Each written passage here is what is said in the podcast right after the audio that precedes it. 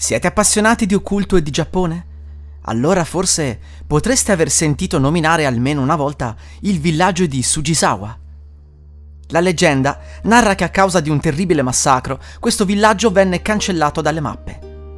Si pensa che sia stato un abitante del luogo che in seguito ad uno strano attacco di follia uccise tutti quanti con un'ascia per poi suicidarsi.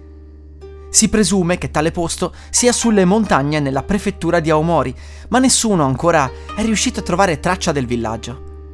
Si dice che se si riesce a trovare le rovine non si riuscirà più a tornare indietro, poiché il luogo è infestato da spiriti maligni. Inoltre, le rovine sono coperte di macchie di sangue ovunque.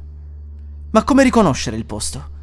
Niente di più semplice. Secondo la leggenda ci sarà una porta Tori, il famoso cancello rosso giapponese, con sotto una pietra a forma di teschio. Inoltre, un cartello riporterà Non c'è garanzia che chiunque entri riesca a tornare vivo.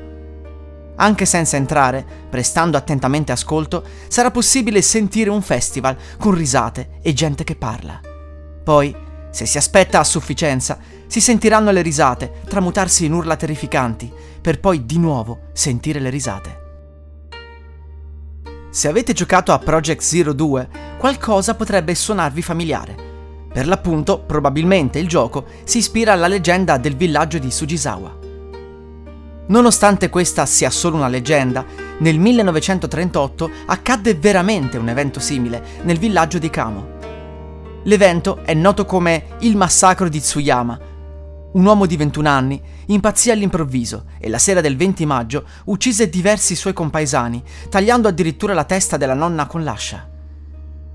Dopo aver tagliato i cavi della corrente e aver fatto piombare il villaggio nell'oscurità, entrò nelle case con un fucile e una spada e continuò ad uccidere gente.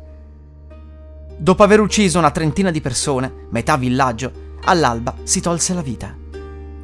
Questo evento è noto in Giappone come il peggior massacro compiuto da un solo uomo armato di fucile. Ma quale fu il motivo della strage?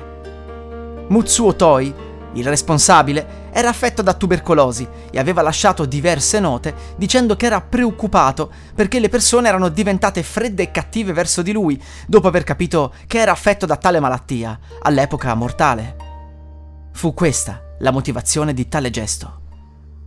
Siamo quindi abbastanza certi che la leggenda del villaggio di Sujisawa si ispiri a questi terribili fatti.